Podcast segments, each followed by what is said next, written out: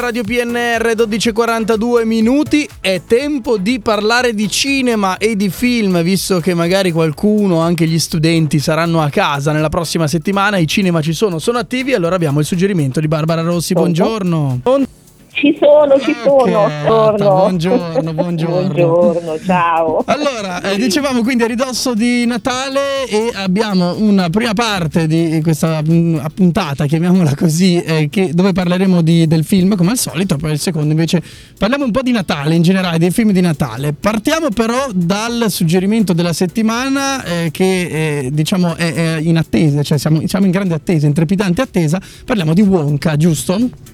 Sì, sì, sì, perché sta uscendo proprio in sala in questi giorni, è anche uno dei film di Natale eh, ed è un film insomma proprio tipico per l'atmosfera delle feste, anche perché è tratto eh, da un romanzo, un romanzo molto celebre ecco, di letteratura per l'infanzia, che è La fabbrica di cioccolato di Roald Dahl. Questa è la terza trasposizione, ce n'è stata una negli anni 70, poi una eh, interessante anche perché qui appunto poi parleremo di film di Natale, quindi quella di Tim Burton del 2005 con Johnny Depp e adesso c'è quest'ultima trasposizione con un giovane attore molto bravo e molto bello, posso dire che è Timothée Chalamet, Ok. che davvero sta, insomma, sta riscuotendo un grande successo negli ultimi anni ed è una bella trasposizione perché tra l'altro in live action, cioè ci sono gli attori in carne e ossa, però c'è anche una computer grafica, no? quindi c'è un'anim- un'animazione digitale.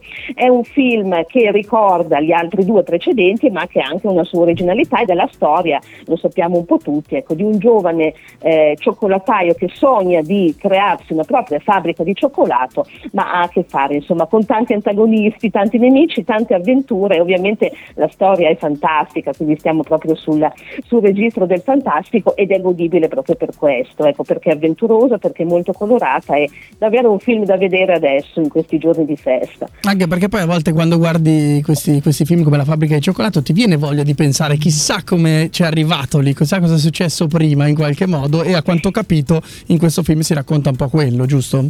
Sì, si racconta un po' questo, cioè la caratteristica del film e anche la sua originalità è che si viene raccontata la storia come nei film precedenti, ma noi qui ricostruiamo anche un po' l'infanzia di questo protagonista, no? quindi capiamo perché gli è venuta voglia appunto di crearsi questo mondo che è anche un mondo fantastico, un mondo dove appunto il cioccolato no? è tutto ciò che ci ricorda la magia dell'infanzia e tutto quello che insomma il cioccolato porta con sé, no? la magia proprio anche del- dell'essere giovani no? e del gustarsi i piaceri della vita, ecco, ci, ci porta. Quindi è un film particolare proprio perché ritorna anche un po' indietro nel tempo alle radici di questo personaggio che poi insomma abbiamo amato. Ci fa anche venire voglia di mangiare un po' di cioccolato. Vabbè, quella già ce n'è, in- no? già ce n'è purtroppo, così aumenta Ecco, ancora, esatto. ancora di più.